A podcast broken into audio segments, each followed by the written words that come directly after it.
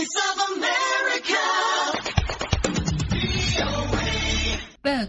በጦርነቱ ምክንያት ደሴና ኮምቦልቻን ጨምሮ የተለያዩ የወሎ አካባቢዎች ተፈናቅለው የነበሩ የህብረተሰብ ክፍሎች ወደ ቀያቸው መመለስ መጀመራቸውን እየተናገሩ ነው።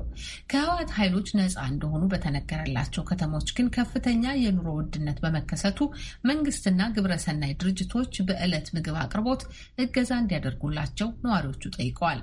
የደሴ ከተማ አስተዳደር መንግስታዊ አገልግሎቶችን ከነገ ወዲያ ጀምሮ ለማስቀጠል እንቅስቃሴ እያደረግኩ ነው ብሏል።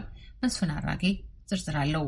ላለፉት አርባ ቀናት በአስቸጋሪ ሁኔታ ቤተሰባቸውን ይዘው ወደ አዲስ አበባ ተሰደው እንደነበር የሚናገሩ አንድ አስተያየት ሰጪ ትናንት ወደ ደሴ ከተማ ሲመለሱ አሳዛኝ ነገር አጋጥሞኛል ይላሉ። ስማቸውን ከመናገር የተቆጠቡት አስተያየት ሰጪ ለወትሮው የንግድ ማዕከል የነበሩት ደሴና ኮምቦልቻ ከተሞች ጥያቸው እንደወጣሁት አላገኘኋቸውም ብለዋል። ብዙ ነገሮች አሳዛኝ ናቸው። ጭር ያለ ከተማ፣ የተመሰቃቀለ ከተማ፣ በመንገድ ላይ የምታገኛቸው ቤተሰቦቻችን፣ ጓደኞቻችን እና የሚያሰተ ፊታቸው የጠቆሩና በጣም ሞራላቸው የተጎዱ ሰዎችን ነው አሁን ደሴም ኮምቦልቻ ማስተዋል የምችል። በተለይም የበርካታ ኢንዱስትሪዎችና የደረቅ ወደብ መገኛ የሆነች ኮምቦልቻ ከተማ ጉዳት የከፋ መሆኑን ጠቁመዋል። ኮምቦልቻ ላይ የደረሰው ውድመት መቼ ተመልሶ ኮምቦልቻ እንደ ኮምቦልቻ ለሀገር ጥቅም የምትሰጥ ከተማ ትሆናለች ብለህ ስታስብ የምትገልጸው አይደለም። ማሰብሩ ራሱ ይከብዳል።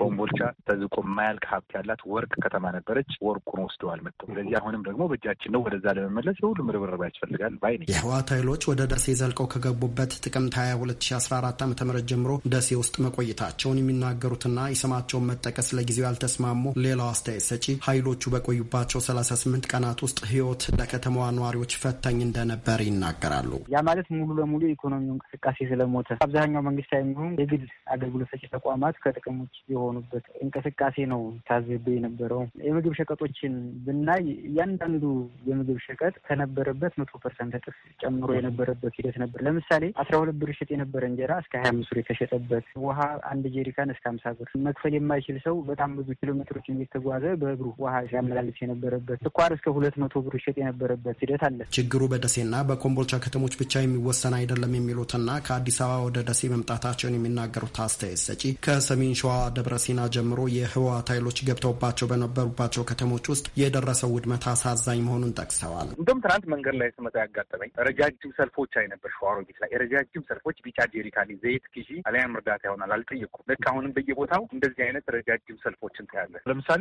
ከደብረ ጀምሮ ወረራ ተፈጽሞባቸዋል። ሸዋሮቢ፣ አጣዬ አጣዬ ከዚህ በፊትም በተለያየ በነበረው ግጭት የወደመች ሀገር አሁን ሙሉ ሙሉ ወድማለች። ሶስት አራት ንግድ ቤቶች ተከፍተው ታያለ። ከተማው ጭር ያለ ነው። የባጃጅ እንቅስቃሴ የለም። ሸዋሮቢት ላይ ትንሽ እንቅስቃሴዎች ታያለ። ባንኮች ውጭ በራቸው ስታይ ሁሉም የተሰባበሩ ናቸው። ደሴ ከተማ ከህወሓት ኃይሎች ነጻ መሆኗን ተከትሎ መንግስታዊ መዋቅሩ ወደ አካባቢው የዘለቀ ሲሆን ለአሜሪካ ድምጽ ሬዲዮ አስተያየታቸውን የሰጡት የከተማዋ ከንቲባ አበበ ገብረ መስቀል የከተማዋ ህዝብ መገልገያ የሆኑ ተቋማት ላይ ውድመት በማድረስ የህዝቡን ስነ ልቦና ጎድተዋል ያሏቸውን የህወሓት ኃይሎች አውግዘዋል። ከተማችንን አንድ ወር ከአምስት ቀን ቆጣጥሮ ቆይቷል። ይሄ ወራሪ ኃይል ከተማችንን ሲቆጣጠር ሌሎች አካባቢዎች እንዳደረገው ከፍተኛ ሁኔታ የንብረት ውድመት አድርሷል፣ ዘረፋ አድርጓል። በጣም በሚገርም ሁኔታ በማይጠበቅ ሁኔታ በጣም በርካታ ተቋማት ከጥቅም ውጭ ነዋል። ምንም አገልግሎት መስጠት የሚችሉበት ሁኔታ አይደለም ያለው ሆስፒታልን ጨምሮ ዩኒቨርሲቲን ጨምሮ ሌሎች የፌዴራል ተቋማትን ጨምሮ ወደ ደሴ ከዘለቁ በኋላ የኑሮ ውድነቱ አሳሳቢ ደረጃ እንደደረሰ ማየታቸውን የሚናገሩት አስተያየት ሰጪ በተለይ የገንዘብ አቅርቦት አለመኖሩ ሁኔታዎችን እንዳባባሳቸው ሳይገልጹ አላለፉም። ሰዎች በመጀመሪያ እጃቸው ላይ ገንዘብ የለም። አሁን ከመጣው በኋላ ያየሁት የማገኛቸው ሁሉም ሰዎች እጃቸው ላይ ገንዘብ የለም። እጅ ላይ ገንዘብ ከሌለ ደግሞ መግዛት አትችልም። በእርግጥ በዚህ ሁለት ቀን የኑሮ ውድነቱ መሻሻል ምልክቶችን አሳይቷል። አሁን ግን ፊት ለፊት የምታየው ምንም አይነት ሸቀጥም ሆነ የተለያዩ የግብርና ምርቶች ወደ ገበያ ላይ ሲወጡ አታይም። ሱቆች ተከፍተው አታይም። ብዙ ምግብ ቤቶች በስፋት ተከፍተው አታይም።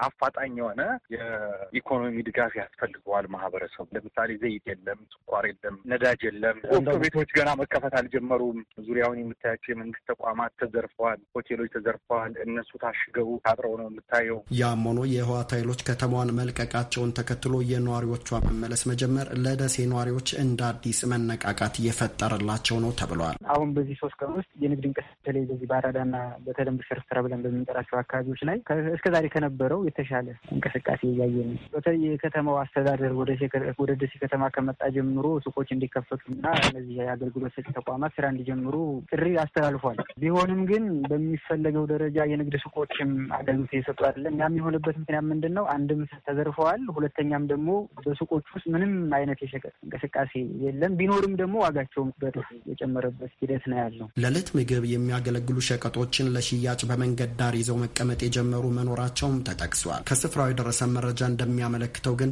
አዲስ አበባ ላይ እስከ 265 ብር የሚገዛው አንድ ኪሎ በርበሬ ደሴ ላይ እስከ አንድ ሺ ብር፣ አዲስ አበባ ላይ እስከ አምስት ሺ ብር የሚሸጠው ጤፍ ደሴ ላይ እስከ ሰባት ሺ ብር ለገበያ እየቀረበ ነው። አስተያየት ሰጪዎቹ መንግስት፣ ግብረሰናይ ድርጅቶች፣ ዓለም አቀፉ ማህበረሰብና የአካባቢው ተወላጆች ከተሞቹን መልሰው በማቋቋምም ሆነ የዕለት ደራሽ ምግቦችን ለተጎዱ በማድረስ አስተዋጽኦ እንዲያደርጉ ጠይቀዋል።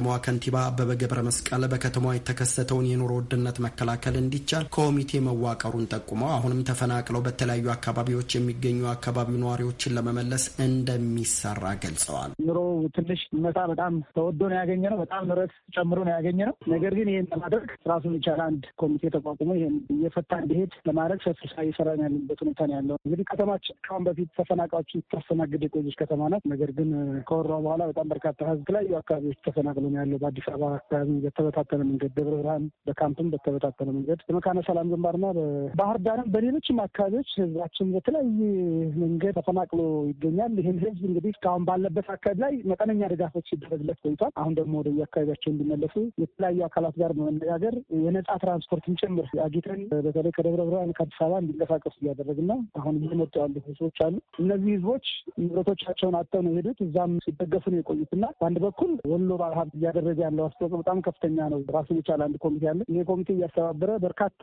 ወገኖቻችን ድጋፍ እንዲደረግላቸው፣ መከላከያ ሰራዊት ድጋፍ እንዲደረግለት እያደረገ ነው። ይሄ ኮሚቴ አሁንም በትኩረት አድርጎ እነዚህን ኃይሎች እነዚህን ተፈናቃዮች ድጋፍ እንዲያደርግ ነው ጥሪ የማስተላልፈው። ከዚህ ውጭ ግን የኢትዮጵያ ህዝብ ሲያደርግ የነበረውን ድጋፍ አሁንም መቀጠል አለበት የሚል ነገር ነው ያለን። ዓለም አቀፍ ተቋማትም ቢሆን የነበረውን እንትን የበለጠ አጠናክረው ድጋፍ እንዲያደርጉ ነው አደራ የምንለው። ግለሰቦች፣ ባለሀብቶች፣ የመንግስት ተቋማት፣ የሚመለከታቸው የተለያዩ ድርጅቶችም እንደዚሁ ይህንን ማህበረሰብ በመደገፍ የበኩላቸውን ጥረት እንዲያደርጉ ጥሪ ማስተላለፍ የምፈልገው መንግስታዊ አገልግሎቶች ከመጪው ረቡዕ ጀምሮ መደበኛ አገልግሎታቸውን እንዲጀምሩ አቅጣጫ መቀመጡን ከንቲባው አክለው አብራርተዋል።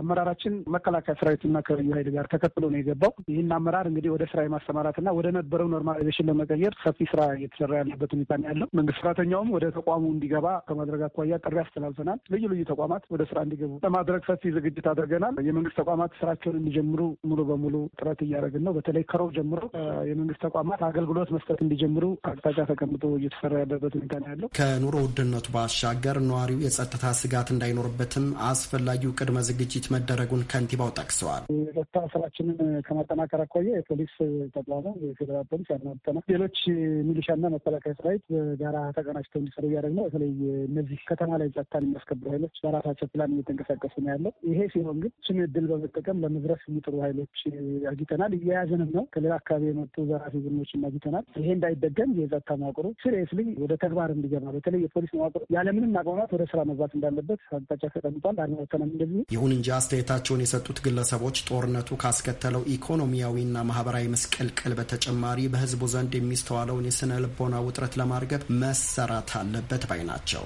አቅርቦቶች እነዚህ የዘይት፣ የስኳር፣ የቡና፣ የነዳጅ አቅርቦቶች ማህበረሰቡ ሊያገኝ ይገባል። በትራንስፖርት አገልግሎት መጀመር አለበት። የደረሰበትን የስነ ስብራት በተለያየ የኪነ ጥበብ ስራዎች የኪነ ጥበብ ባለሙያዎች ወደ ህብረተሰቡ እየመጡ ማነቃቃት መቻል አለባቸው። ሁለታሁን በርካታው ሰው የገንዘብ እጥረት የተከሰተው ባንክ አገልግሎት ስላልጀመረ ነው። ስለዚህ በፍጥነት መንግስት የባንክ አገልግሎት ማስጀመር አለበት። መንግስት በተደጋጋሚ የህወሓት ኃይሎች ገብተውባቸው በነበሩ የአማራና የአፋር ክልሎች ለደረሰው የሰብአዊ መብት ጥሰትና የንብረት ውድመት የህወሓት ኃይሎችን ተጠያቂ ያደርጋል። ከቅርብ ወራት በፊት በደረሱ የህይወት መጥፋትና የንብረት ውድመት የህወሓት ኃይሎች እጃቸው እንደሌለበት ሲያስተባብሉ የቆዩ ሲሆን ከቅርብ ጊዜያት ወዲህ ግን በጉዳዩ ላይ አስተያየት ከመስጠት ተቆጥበዋል። ለአሜሪካ ድምጽ ሬዲዮ መስፍን አራጌ